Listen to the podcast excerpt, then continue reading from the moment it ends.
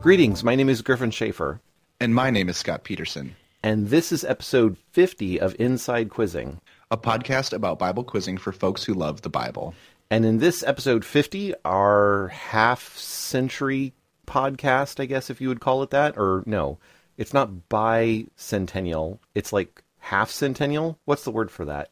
Duocentennial. Duocentennial. Awesome. So, in our Duocentennial episode, we are going to spend a fair bit of time going over some marked questions that came out from the quiz meet that was in Madras. We're going to be talking through some of the uh, sort of the some very interesting questions actually in terms of like their implications in terms of rules and phrasing and quality and so forth.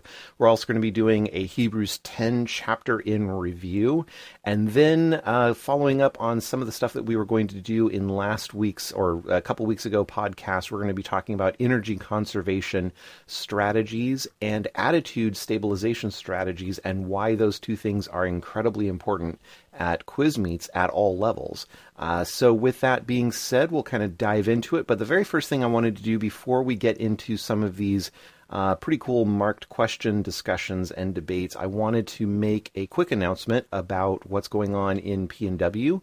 So just last week, I think it was Thursday, so maybe what, like four days ago, I had the uh, distinct privilege and honor of flying down to Kelso to meet with some uh, potential quizzers and parents from East Hills Alliance Church in Kelso, and the meeting went really well. And we, I, the quizzers down there are very cool very excited about uh, quizzing and had a lot of uh, really intelligent questions. And the coaches, too, or sorry, the parents had a lot of really important, uh, intelligent questions, and it was exciting to meet with these folks. And it hasn't been 100% decided, but I'd say it's probably a 99% certainty at this point that Kelso is going to be fielding at least one and possibly two teams at our next meet up at North Seattle Alliance Church in very early January. So it's very exciting to see uh, a church uh, joining in or, or the growth of the PNW district, as it were, in terms of church and uh, number of churches being involved.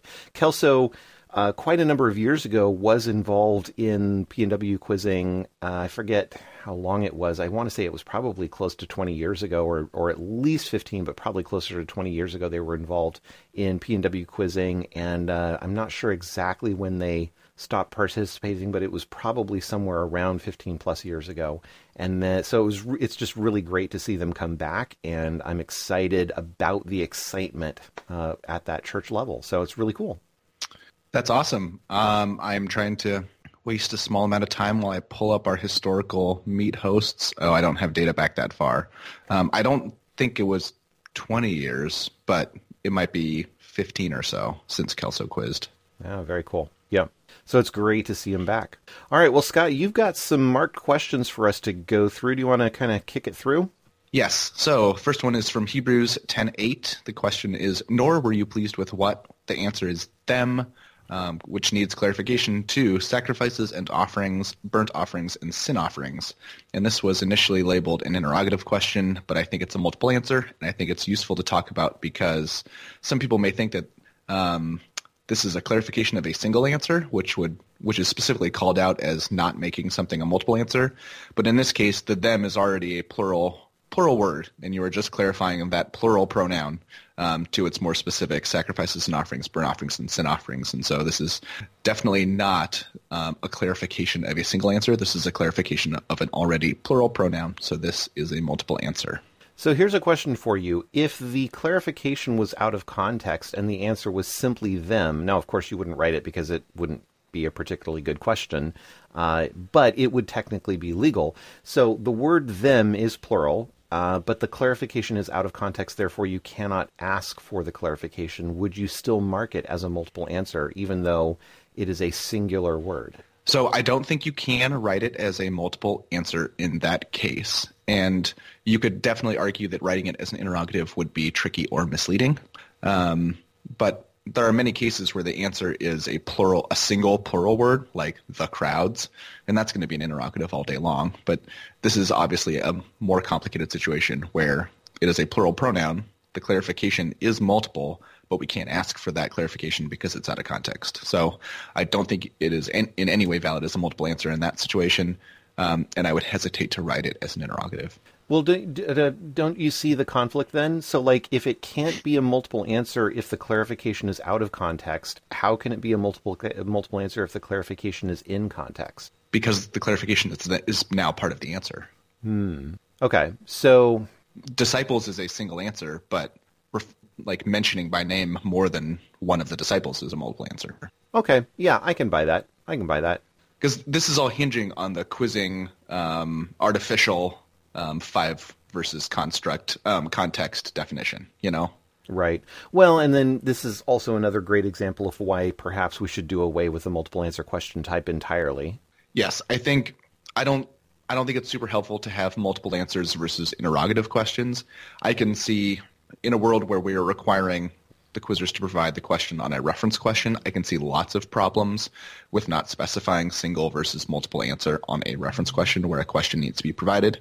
Um, that's the one hangup that I have. Other than that, I think the implementation could be pretty seamless with really no no detriment to anyone and only a benefit in clarity of question writing and asking and all that jazz. Yeah, true. It would be harder. Would there really be a detriment though? It would just make it would just make reference questions a little bit slower to jump on, wouldn't it? Um, it could, and I hesitate to mention this because you're going to get very giddy about this possibility. But split split reference multiple answers in a world where there's not multiple answer designation are almost impossible or kind of weird. Um, so yeah, I agree. Well, I think to, they're weird. I, I, think they're weird regardless, but yeah, sure. I think there, there's some implementation difficulty around reference multiple answers if you want to get rid of the multiple answer designation because those often test non-contiguous material, which maybe you want. I mean, maybe we want to write questions without any non-contiguous material, though then we're probably not asking for pronoun clarifications, but yeah, probably. It does make things a little bit hard. I'm I'm okay with non non contiguous material in terms of clarification as long as the clarification is within context. That doesn't really bother me so much as like these split multiple answer things, which I know are perfectly legal, but they just feel so awkward to me. Um, you know, the idea of, of, you know, if you're reading through something and somebody says clarify he, then it's like, okay, I can, I can think about it. I can take a step back. I'm not just quoting anymore. I'm actually, it's sort of like, what's your question, right? I, I quote a verse what's your question? Okay now i pause. I think where where was i? Okay great. Here's a here's a formulation. Similar thing with with clarification but prior to that the the you know having a quizzer be able to just quote freely uh, with of course the one little asterisk of make sure you don't say anything that is you know can can be considered to be an incorrect answer. Uh, the quote I just like I like the idea of encouraging uh, quoting as a way to answer questions. Yeah, and I think I mean, the goal of quizzing is to get kids to memorize, to incentivize them to memorize as much as possible, and we do that through a competition format. And when you're going to compete on something, there's kind of a need to make it as objective as possible, which is why, um, even though the most important thing is the meaning of the material, most often um, quizzing like rulings and questions are defined by the verbatim text of the material. So it's not ignoring the meaning, but it's just the definitions are based on the verbatim text. And split multiple answer reference questions are perhaps the most, the purest form of that, right? We're putting on all blinders of meaning and context and just verbatim asking a reference question based off of often a single word, right? And testing the quizzer on whether they can identify it um, accurately. Yeah, I mean, I guess I would take the opposite view um, more along the lines of like a split requires more interpretation than just quoting, right? You have to kind of know what are what are the two parts that you're looking for, um, and and so you know, as a quizzer, it, it's just a lot, whole lot easier to just quote the verse, right?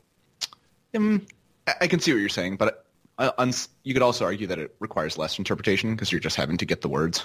True. Um, true. And as a reference quizzer, it, you know it has to be something that occurs elsewhere, um, and I mean, there's your there's your clue, and you don't you don't have to interpret anything about the meaning. You just have to wade through the words and find the right words that fulfill the definition of a reference question. All right, cool. Well, what's next?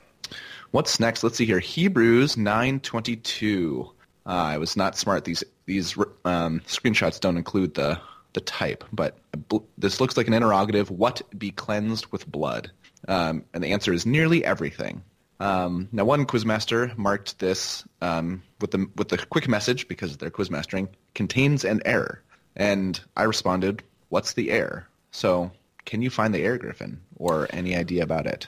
Well, so I know that contains an error is actually the default message when you mark a question. So basically, Oh, whoever gotcha. the quizmaster was just basically clicked mark uh, the question and then just hit OK and didn't actually edit the thing. So it's just sort of a he he whoever it is uh, marked it and uh, for for some reason that we don't know. If I was going to guess, so looking at this question, it's clearly an interrogative. It's clearly valid uh, from my perspective. I just don't like it. It's it's really an awkward question. You know, like just what will be cleansed with blood? Nearly everything. And as I, I see, I just did it right there. I added the word will. Will is not there. What be cleansed with blood is just sort of like I don't know. It just seems like a very awkward question. Um, so, but yeah, I think it's. Per, I, I don't think there's an error. I just think it's awkward.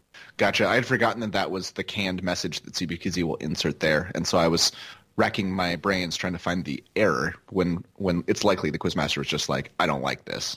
So perhaps not something terribly interesting to talk about. So let's move on to this next one, which I think is kind of fascinating. And um, I go back to the word construct a lot because when I write questions, I like to or make rulings or decide a question is invalid. I like to think about is there a common construct that I can kind of apply this elsewhere. And I think this one is going to have one of those. So from Hebrews 7:16, we had the interrogative on the basis of what, with the answer being the power of an indestructible life.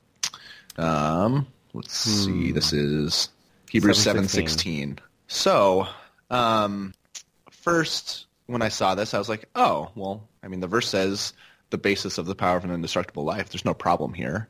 Um, basis is a global global unique word." But then I was like, "Oh, wait." Um, the basis of a like appears twice in this verse. Oh wait, the first one says one who has become a priest not on the basis of a regulation as to his ancestry. So I believe now you may not like this question, but I believe in past years a question like what basis or the basis of what has been written as a multiple answer because you could have positive and negative answers where one is not on the basis of a regulation as to ancestry as to his ancestry, and then the other answer is on the basis of the power of an indestructible life. Well, in this new world where those have been defined as invalid, um, you can't write this as a multiple answer. And I think that if you have a positive and a negative that you can't write as a multiple answer, then you cannot write the positive as a one answer interrogative. Even though the quizzer can assume that the other one can't apply, that is not that is not a basis for determining whether a question is valid.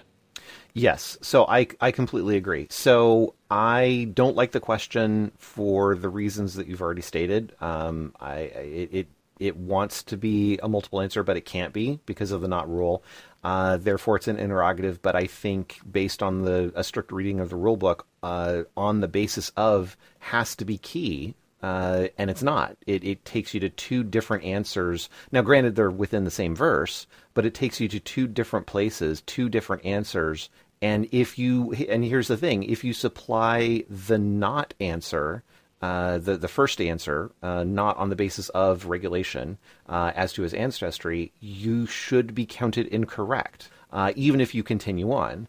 Uh, and so, to me, like that that just classically demonstrates like this is an invalid question. Yep. And I think there might be clear, more clear situations where there's a positive and a negative answer, and you can't write the positive as a one answer interrogative. Something like, she is not short and hungry, or she is hungry and not short. Well, you can't say she is what? Hungry, and then write that as an interrogative. Um, even though it is probably very easily figured out, um, very easily figured out is not a basis for a question validity. Right, right, yeah. And so this is one of those things where I, I'm, I'm, I know you're not a fan. I'm also not a fan of the, the not being able to write, you know, positive, negative, multiple answer questions because this, this would be a perfect example of that. Uh, you write on the basis of what? It's a multiple answer question. It's very straightforward. I don't like the fact that it's a split up multiple answer, but again, that's just me being Griffin. Um, and you know, I, I, I totally accept the validity of doing that, uh, writing it that way. Uh, but in the way the rule book is right now, we, we can't write questions like this.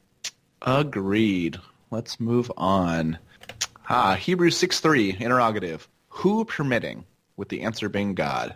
What are your thoughts? Well, so okay, to be fair to whoever it was that marked this question, they wrote that it was awkward. They did not say that it was invalid, they just said it was awkward. So I'm going to start with the validity. It's a perfectly valid question in all respects. So permitting is a, a unique word, globally unique. Who permitting? God. God is a who. Uh, this just seems like a like a super I don't know. It seems super valid to me. Um, in terms of awkward, um, maybe it's a judgment call, but I don't think so. I mean, I don't know. Do you find it awkward?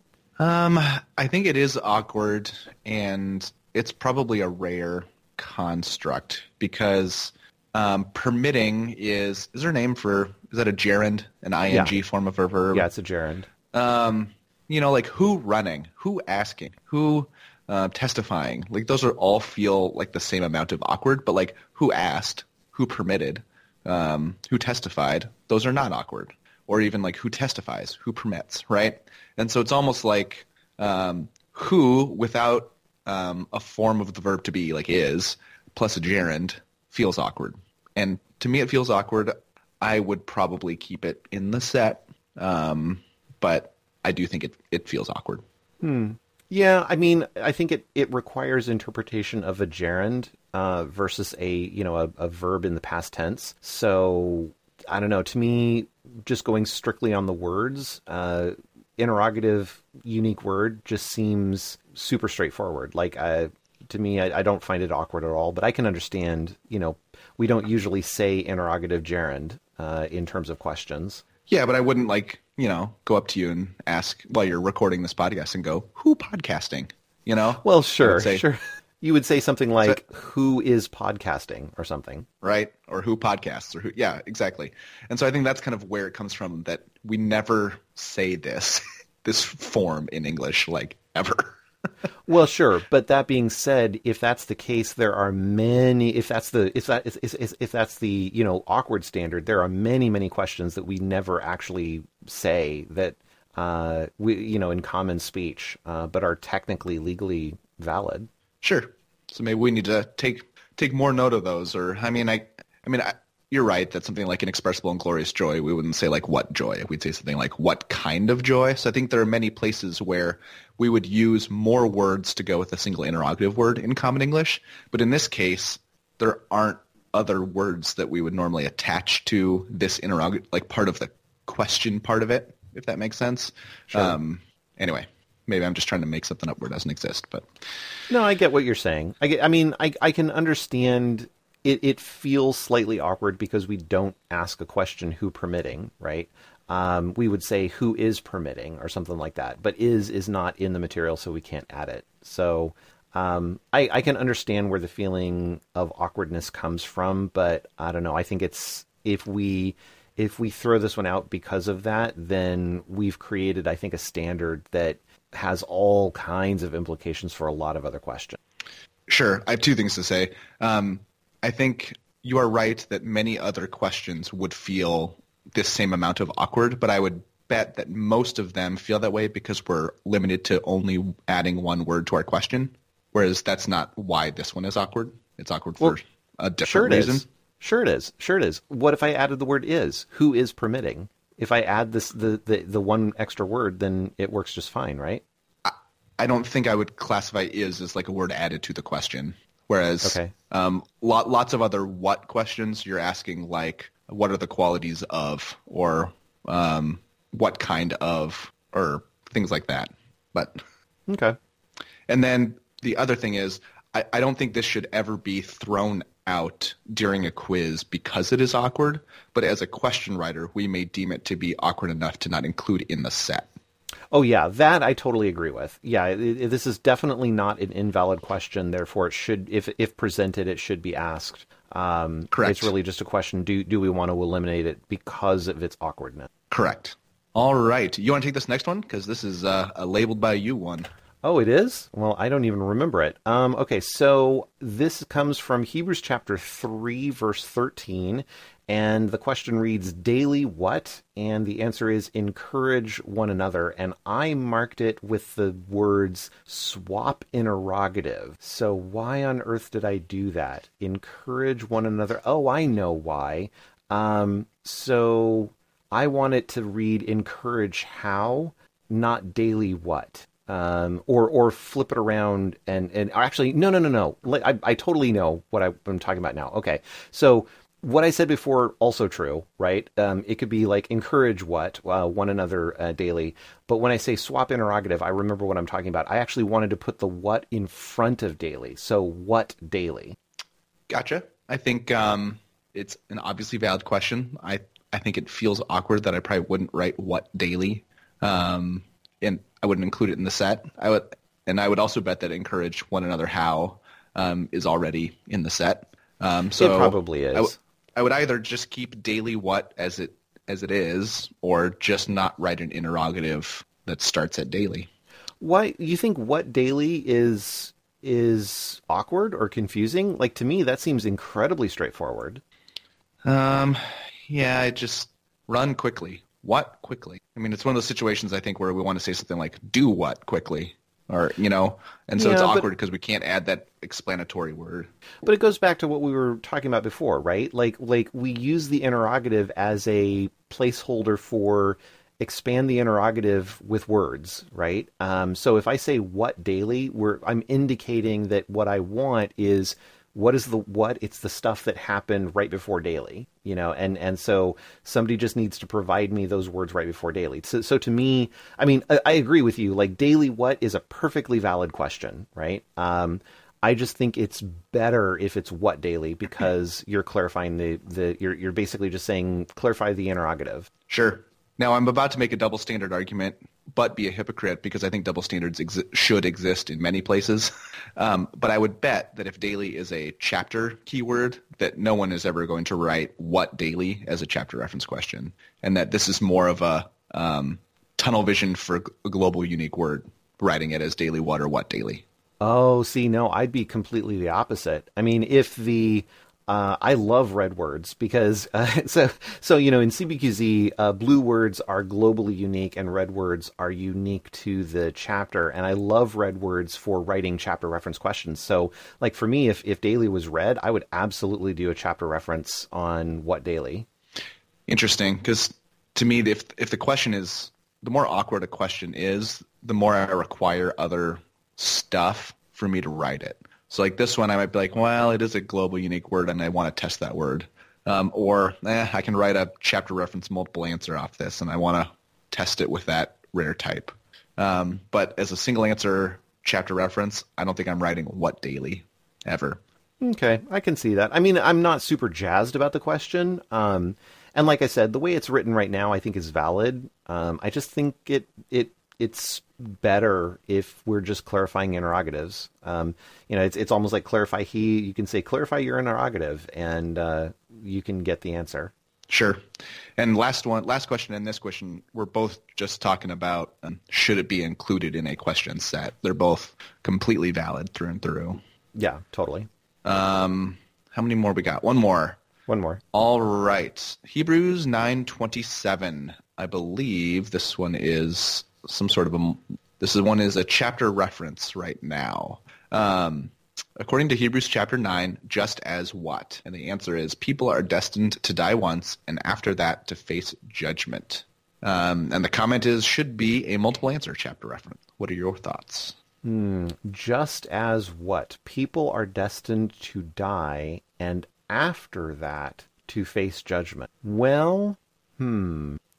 I don't know it is not immediately obvious to me, and that may just be because I'm tired, but the be, because it is not immediately obvious to me, it makes me feel like it's not a good question either way. So just as what people are destined to die once and after that to face judgment. So here's I'm I'm going to say no, um, not a multiple answer question by the thinnest of margins. I think it's because of the subject people.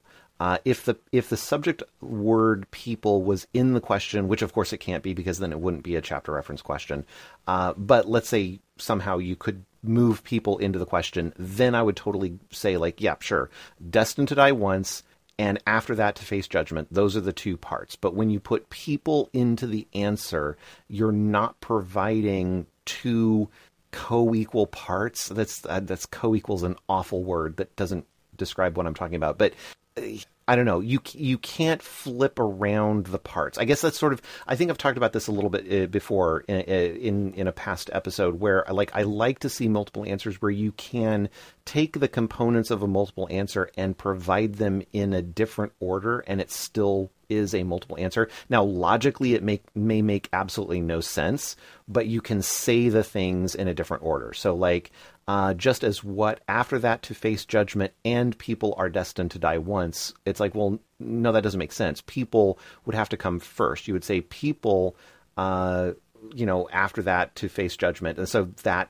again, after that, sort of is the the antecedent of that is the previous part of the answer. So forget about that part not making sense. But it, it, that word people being in the answer, I think, just doesn't make it a multiple answer. Does that make sense? It does. Um, so there's a few things to talk about here. One is I think we're in agreement that if the first answer of a multiple answer has to occur before the second answer, that is ir- irrelevant as long as both answers can kind of be applied to the question, right? Right, right. So like Peter ate the food and got sick. Well, he can't get sick before he eats the food, um, but that's irrelevant because um, Peter what is going to be a multiple answer, right? That's simple. Yeah, so then agreed. this case this case is interesting because the multiple is kind of the verbing and the subject is included in the answer here. So if the question was just as people um, I mean, even if you said just as people what, that's still a little bit hard to like are destined to die once, just as people are destined to die once, just as people after that to face judgment. Um, it's hard to apply it to both, um, even though there are definitely two verbs happening to people. Um, I think this one is, I think you'd have to squint really hard to say that there's two answers to the interrogative on this one. Yeah, I I agree. I think I would be more open to it being argued as a multiple answer if people are is included in the question. Like just as people are, then destined to die once and after that to face judgment. I think I think there I could accept that as a multiple answer, right? But you're you're right. The verb to be uh, is the thing that is sort of the forking agent between the two parts of the multiple answer, if, if that makes sense. Sure. Now there are times where you kind you could argue that um, you can apply um, the the subject to both sides. So, like, let let's say it's the verse was um, just as Jesus is Lord of all and is the Son of God. You could argue that just as is the Son of God makes no sense.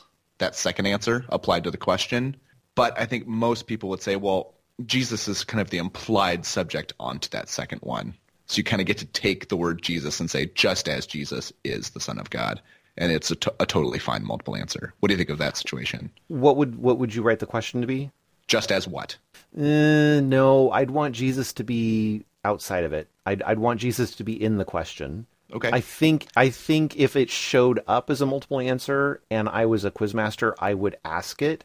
I would cringe a little bit on the inside, but I would ask it. I think it's not necessarily invalid. I just think it's better if Jesus is the uh, you know Jesus is the subject in the question. I agree. That is the way that I would prefer it to be, but I would have a hard time saying that that's like not a multiple answer. Um, I think it is a strong argument to say like, hey, the subject is in the answer of one of the answers and not the other. Um, and yeah. So then if you saw, well, I'll pull something from First Peter, you ought to live holy and godly lives. You ought to live what? You would probably say is a single answer. Yes, I would because lives it it's two parts of of lives, right? So if you said like what lives or something like that, um, which I don't know would be a good question at all, but if you could write that, then that would be a multiple answer. But the idea being that there are not two co-equal but separate um, parts of the multiple answer. That that's a horrible way of saying it because they're not. They they don't need to be co-equal uh, or separate. But but that idea that one can't stand apart from a condition that is in the other uh, to me just doesn't it doesn't render it as a multiple answer at all. It renders to me as a as a phrase that that has a you know a conjunction in it. Sure, and I think, but I think that one will you will run across a good amount of people who will just say like there are two answers to the interrogative: holy lives and godly lives. True, and but you, popular popularity never you know means uh, accuracy. True, but it's still a, it's still a judgment call of sorts. Yeah, I suppose. I suppose. well, that's the last one that I have for this week. All right. Well, so let's move on to Hebrews chapter 10. So, Hebrews chapter 10, uh, 39 verses, a goodly smattering of unique words, especially in the second half, and a good smattering of key verses eh, for Pacific Northwest District, anyway. Uh, Scott, what, what are your kind of thoughts on uh, 10 and some strategies around it? So it's a good chunky chapter. It's got thir- uh, 39 verses, 13 of which are key within PNW. Um, it's got some fun types. It's got to finish this in the next, finish this, and two, finish these two verses. So seven um, quote-unquote special key verse types there. So key verse specialists, make sure you add those to your list. And if you don't have a list, you need to make one because you can really gain speed if you know, if you are staring at the alphabetical list of finish this is in the next. Um, because it's a long chapter, this is going to be a tough one to jump on quotes on um, and chapter verse references and chapter references just because of the length of the chapter. Um, but like 10, 24, and 25 is a fi- is a finish these is a key verse pair, and 26 and 27 is also key verse pair. So if you're jumping on a quote these two, um, you're going to have to wait a lot of a long time because you're going to have to listen to verses instead of verse, and then 20. So you, you're, you're going to have four syllables in there where you're usually having one to wait on. So make sure to sit on those or just fly on them if you're fine with a 50-50 um, probability, whatever your strategy is on that. There is a lot of unique words, especially in the latter half of the chapter, where there's also, I think, a little bit greater concentration of key verses.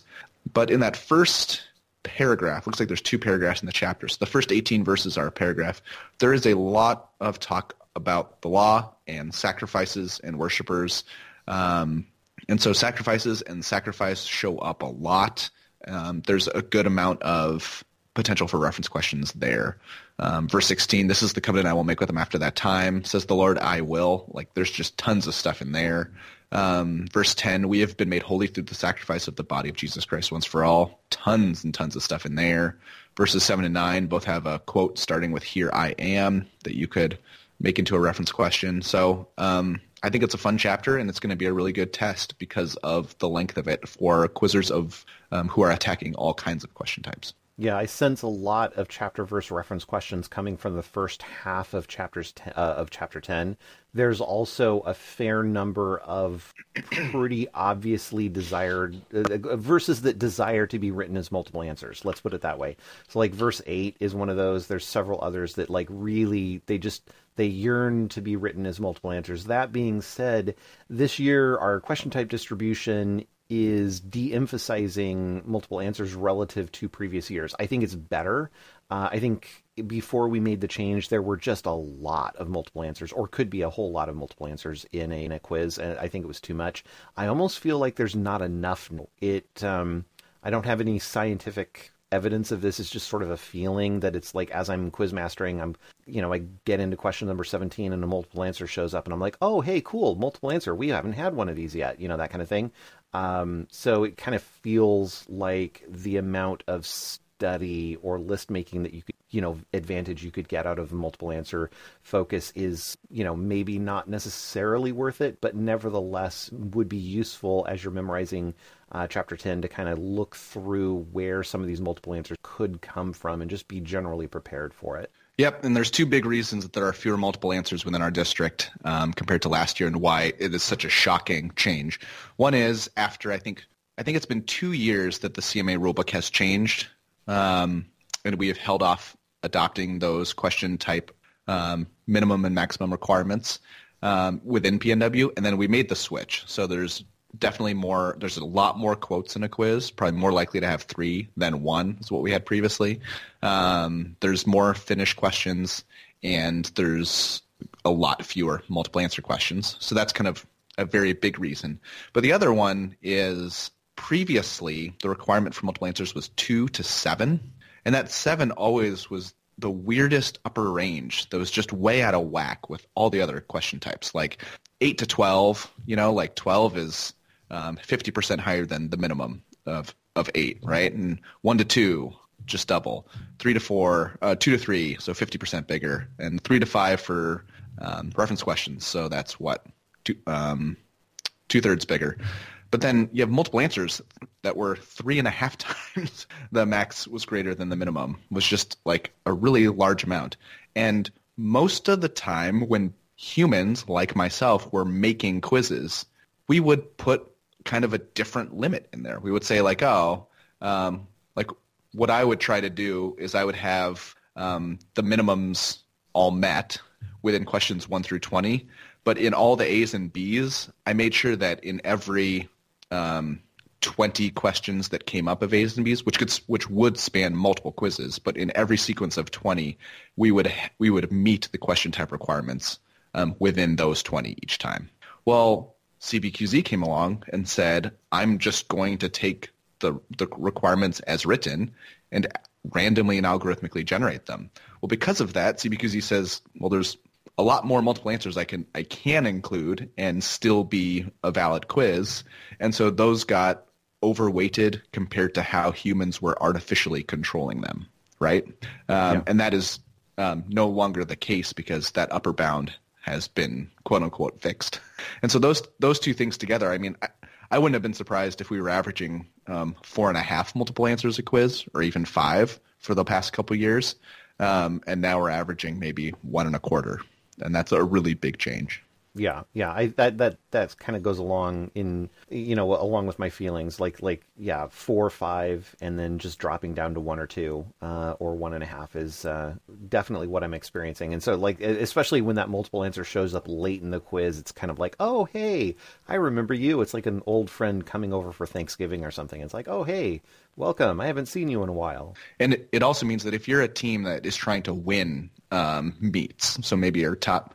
I hesitate to say top five, but we have had five teams so far in finals. But it could be the top seven or eight or the top two, however many.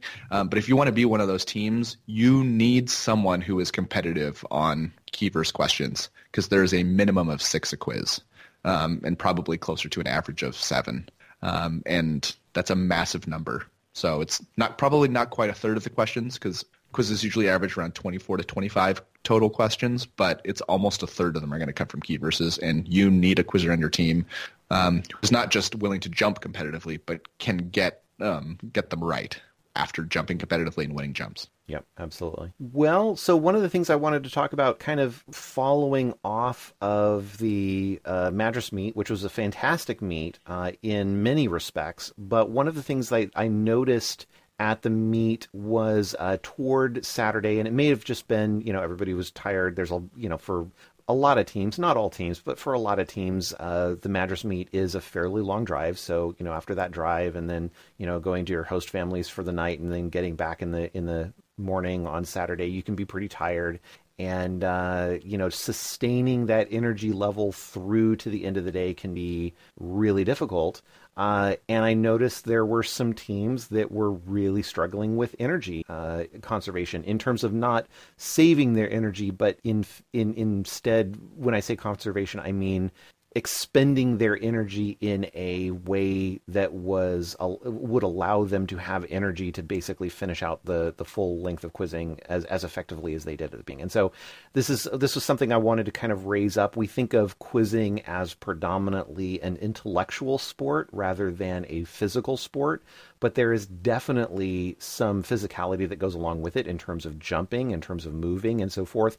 And then, you know, when you are engaging your brain, your physical uh, tiredness, right? Your your physical fatigue is going to impact your mental capability. So, I wanted to kind of talk a little bit about what are some strategies going into a meet, uh, and and really we should be talking about some of these strategies uh, in terms of Friday and even the Thursday before the Friday of a meet, what can you do to be able to preserve that energy level or to be able to manage your energy level through, especially if you're a team that has an opportunity to get into finals on Saturday? That's a lot of quizzing, right? Uh, you know, if you're if you're quizzing all the way up into finals, you've been busy and you've been working, and it gets harder and harder uh, as you progress toward finals. So, how do you get into finals and still maintain that kind of energy, both physically and emotionally and mentally, to be able to uh, you know perform effectively in finals? Uh, so, Scott, what kind of ideas do you have uh, for that? So, this all kind of needs to be caveated with you know quizzers are going to have different goals.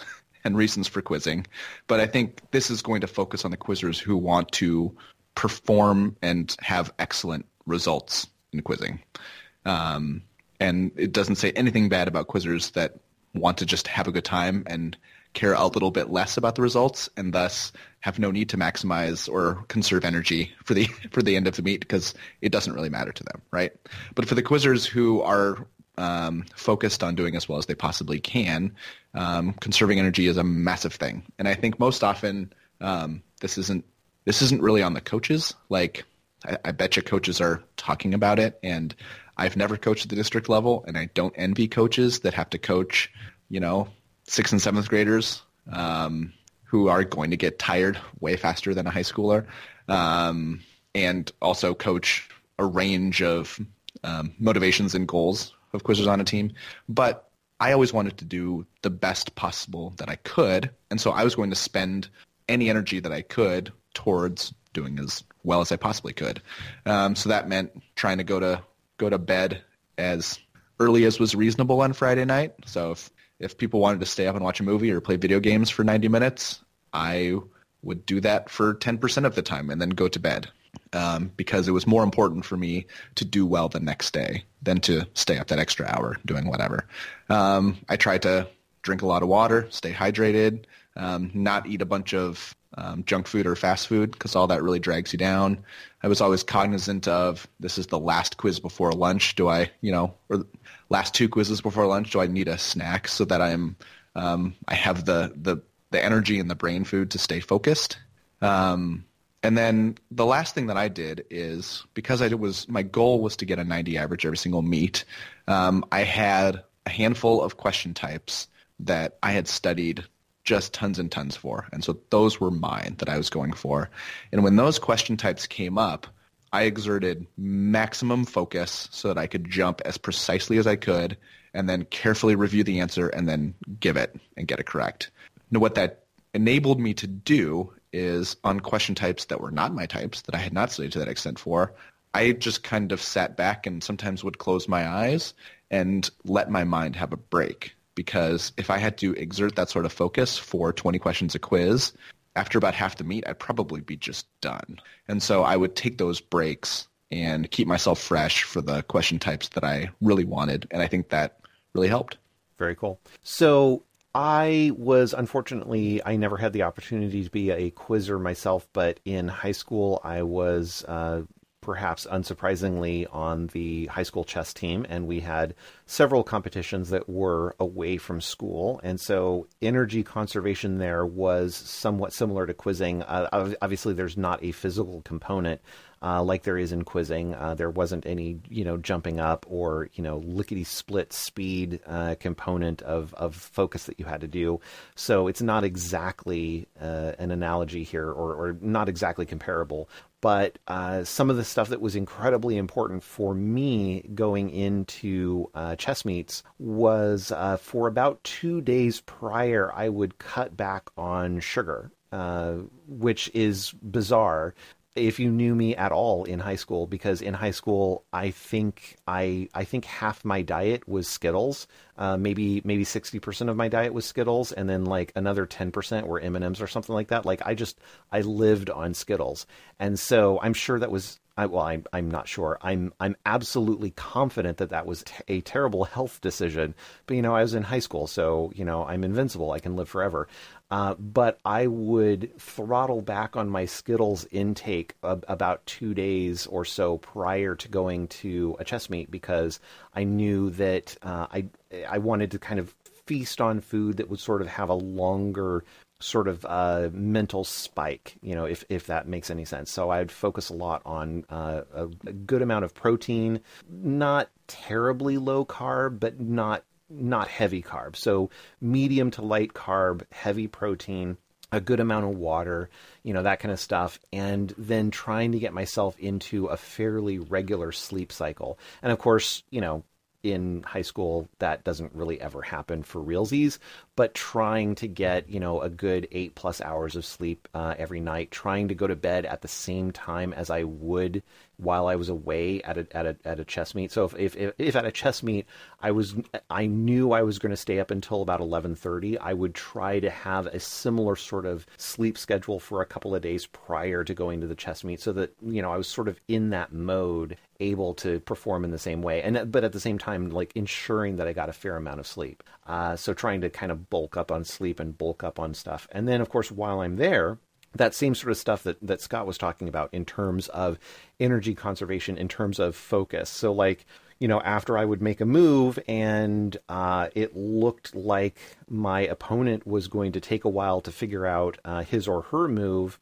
uh, I would give myself permission to not think about chess. I would actually kind of lean back a little bit and kind of stare off into space a little bit, or I might look at the at the pieces, but I would just sort of like let my mind wander for half a second.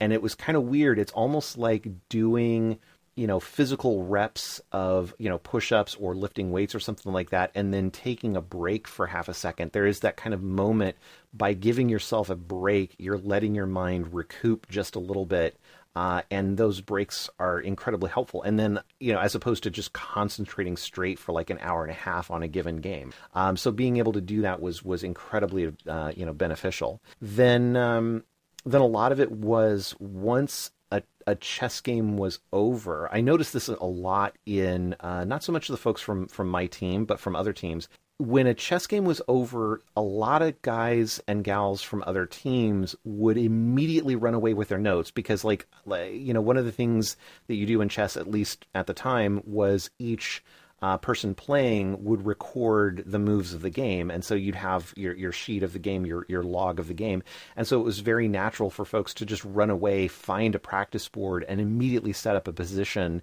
and start to think through like, oh, what could I have done differently, that kind of thing. And I made a point of never, well, not never. I made a point of almost never doing that because uh, it requ- it, it essentially kept my brain going at this sort of intensified level. And so I would say, okay, no, I'm I'm I know I have confidence myself that I'm going to be reviewing these games that I just played, you know, after the meet is over. So I'm going to, you know, intentionally take a mental break. And it may have just been, it may not have been that strategically thought out. It may have just been because, you know, I was kind of a lazy, you know, high schooler. Um, but I would give myself the freedom to not think about the the chess game that just happened. So, in terms of quizzing, and this kind of leads into sort of the next thing that I wanted to talk about. Give yourself permission to not think about a quiz once that quiz is over. You can always go back and look at it. You can look at the score sheet. Uh, you can think about it on the ride back or something like that. But give yourself permission to say, once that quiz is over, uh, what's next is is now an opportunity where I can rest. Is now an opportunity where I need to be thinking about the next quiz. Uh, kind of let the quiz of the past be in the past. Did that ever? Did you ever encounter that, Scott? Just like forgetting about a quiz, or intentionally giving yourself the permission to say, I, "I'm I'm done with that quiz."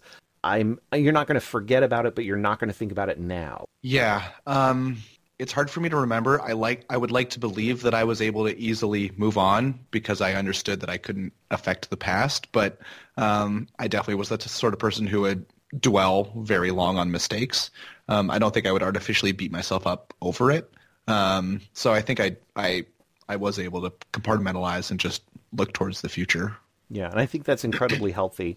So the second thing that I wanted to talk about, you know, we were talking about energy conservation. The other one I wanted to talk about was attitude stabilization, or or in a way you could also call this a, a type of conservation, a, a conservation of attitude. The idea of saying, uh, it's almost like the Chuck Norris principle. Uh, I never actually saw Chuck Norris, uh, you know, compete in uh, uh, martial arts, but I've heard many uh, independent reports where who would say like you know when he would go to compete win or lose he acted exactly the same way you know um, somewhat stoic very polite very respectful but somewhat stoic and the idea being that you know if he won he'd be he'd be happy but he wouldn't be super excited he'd be like okay cool uh, he'd, he'd thank people and, and exit. And if he lost, he would be almost exactly the same way. You know, pleasant, thank people and and exit. It was just sort of like this this attitude normalization, not normalization. I'm trying to find the right word, but um, regression toward the mean, I guess, but that's not really what I'm talking about either. But it's uh, just sort of an attitude stabilization thing going on, right? I see a lot of folks who will go into a quiz and they will, you know, do well and they'll get excited, which is totally natural and that's great. And they might do well and they might win a quiz or something like that. They might quiz out. And there's a lot of cheering and that's fantastic and that's a good thing about quizzing. But then the the the sort of the the flip side of that happens where somebody will err out and they'll just be really down on them on themselves or their team may not be doing particularly well and they're not able to get a, a, you know a jump and they're just not kind of in the groove for whatever reason. Maybe it's an energy conservation issue and then it'll get compounded with this sort of um, sort of a, a, a, just a negative feeling like like gosh i really should be doing better. And and folks and it's not like it's not a negative thing in terms of um, you know somebody feeling negative about somebody else. There it's usually people who are feeling negative about how they're they're they're doing themselves right? And they're like i need to be doing better or for whatever reason uh, you know i'm not doing as well as i thought i could be kind of stuff and they they start to feel down about it i, I would encourage folks to believe that that those kind of feelings, you know, certainly they're natural. They they happen, right? But try to try to compartmentalize them. Try to try to let them go, right? Because ultimately if you're starting to feel down about your performance, you will actually perform less well. Uh, if you can maintain kind of this, this stabilized attitude, a stabilized reaction to how things are happening, you'll be able to, I think, on a net wise, increase your performance. I don't know, Scott. What do you think about that theory? Um, absolutely. I mean, there are many cases because I was always trying to get a 90 where it would be question 11 and I'd have one right or zero right. And that was less than I wanted to have and that I usually had by that time. And so I would start to panic. I would want to jump on question types that were not my strongest, um, when really the best thing would be for, for me to be put into a trance where for like two questions, um, I couldn't do anything or hear anything. And then I was just brought back that like three minutes later. Um, and I bet you I would have done wildly better if that had been forced upon me rather than being in control of what I'm doing and do something um, not optimal what kind do you have any ideas of like if somebody is struggling with this are do you have any ideas of what they could try? I think this is really really really hard. Um, i think when you look at sports athletes who say cliche things like take this one play one pitch um, one shot um, at a time it sounds so cliche but i really think that the players that are able to compartmentalize their efforts and focus into only the current um, event happening. And then once that event has passed, it's gone. And then they're fully into the next event. Um, the ones that can do that, I think, perform the closest to their ability.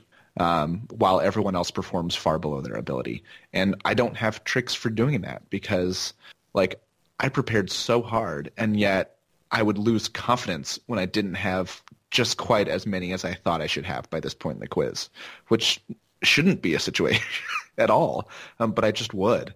Um, so it's no, I don't really know. Like, I mean, you really need some brutal acceptance that you can't change the past, so that there's there's no utility to even thinking about it.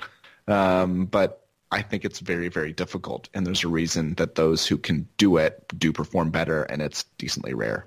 Yeah, I I can't think of any sort of advice in terms of how to improve in this area, which is frustrating. I wish I knew. I wish I could provide something. I, I'm I'm looking at examples in in my you know personal history where I think attitude stabilization has made a huge positive impact when I've been able to do it but then I'm looking at it saying, well, how did I do it? And I have absolutely no idea. Like, like how could I replicate that sort of behavior? So, like, you know, I, I know listeners know that I'm a, a pilot, a private pilot. I'm, I'm, not commercial. I don't work for an airline or anything, just for fun, uh, and for you know related uh, things for fun. So I got to you know fly down to Kelso and fly back, that kind of thing. So I'm, I get to fly for quizzing, unrelated to quizzing or that sort of stuff. But it's just you know a hobby and a and a, and a joy to be able to fly and there's this thing in aviation where like if you are let's say you're in imc so instrument uh, conditions that basically it just means uh, you can't see. You're you're in clouds, uh, in a storm or something like that. It's dark. Uh, you can only fly by your instruments, that sort of stuff. And you make a mistake somewhere along the lines, and you get off course a little bit, or you're below altitude, or something like you you mis you misinterpret a, a, a command from ATC or an instruction from ATC or something like that. Those sort of things can fluster you and then you make corrective action and then you continue on with the flight wherever you happen to be and whatever you happen to do right? So if, if you happen to be low or if you happen to be off course or something and atc says oh hey uh, you're off course uh, you're like oh okay fix it you know and then just completely let it go. The the pilots who can't let it go are the ones who make more mistakes later right? Um, and i don't know how to be one kind of pilot versus another. I'm I'm remembering one particular flight. This was I don't know a few months ago. I don't know September or something like that or October. I forget exactly when it was. And I was flying from uh, Bremerton uh, area, sort of west of Seattle, uh, over the Cascades through a storm. Uh, rainstorm uh, that was over the Cascades, and then into uh, eastern Washington, and I was going to end up in in uh, the Palouse area, uh, north of Pullman and uh, so I'm I'm past Seattle just a little bit. I'm I'm not quite over the Cascades, but I'm getting there. I'm completely in the soup, and I'm dealing with you know a lot of things are going on in the cockpit, but of course I can't see out the windows. There's just nothing but you know dark gray clouds and rain and so forth.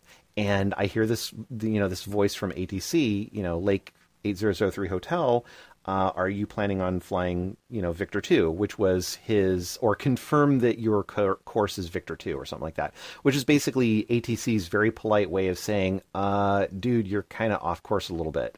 And I, I quickly looked down and noticed, you know, my, my directional needle and I was like, oh, he's right. I'm off course. And so I was like, you know, yep, uh, confirm Victor 2. And I quickly, you know, got back on and then I completely forgot that that ever happened. I just sort of like put it completely out of my mind. How that happens, I have absolutely no idea. But in quizzing, I would encourage folk, folks to try to get there. Try to get to a point where like if you if you pre-jump on a question and you foul, if you err on a question and you're you're very close and you're you're like you knew you know you can get the question correct if you had the opportunity to do it over again that's fine. Just let it go, right? Move on to the next question. And I, but other than being able to say like try to do that, I have no idea how to get there. Yep. One thing I always wanted to have a really really good handle on was the difference between process and results. Um, so if I was if I had a process such as jump on interrogatives on 2.7 syllables and watch for W's, um, and I was confident that based on my knowledge of the material, I would get a, high percentage right if I did that. Well, if I did that and successfully didn't jump on W's and got at least 2.7 syllables and then didn't know it, well, I would know, well, I did everything that I wanted to do correctly. I just need to study harder next time or jump a little bit slower. Um, and then if a different quizzer jumped at, say, 2.3 syllables and a W and then happened to get it right, it didn't bother me at all because I knew, like, that isn't something that I'm willing to do. And so the result of um, like their result mattered not to me whether they got it right or wrong. Um, I was just focused on executing my planned process as best as I could, and I think that would help a lot because there would be times where I'd make errors and I'd be like, you know what, um, I just didn't study hard enough. I didn't know that, and that didn't bother me a ton because I knew why it, it, was happening. Likewise, when other quizzers, maybe on my special, special specialties, um, would beat me and then get it right, I could say, I think they they jumped faster than I was willing to jump, and they got a little bit lucky, and then that also wouldn't bother me. Um, that's definitely not all of the way towards um, being able to approach each question by itself and forget the past. Um, but I, I try to be very focused on, is this something I can control or is this something that I can't control? Yeah, absolutely. Well, with that, we should uh, wrap things up. And as usual, I'll remind folks that uh, we would very much like to hear from you if you have any sort of, especially if you have any disagreements with anything that we've said. Uh, but uh, whether you agree or disagree or you have a different point of view, we really would love to hear from you. Please email us at iq at cbqz.org. And you can also follow us on Twitter. Our Twitter, Twitter, Twitter, Twitter, I can't talk anymore. Our Twitter account is at Inside Quizzing. And uh, with that, I will bid you all adieu. And thanks everybody for listening. And thank you, Scott. Thank you, everyone.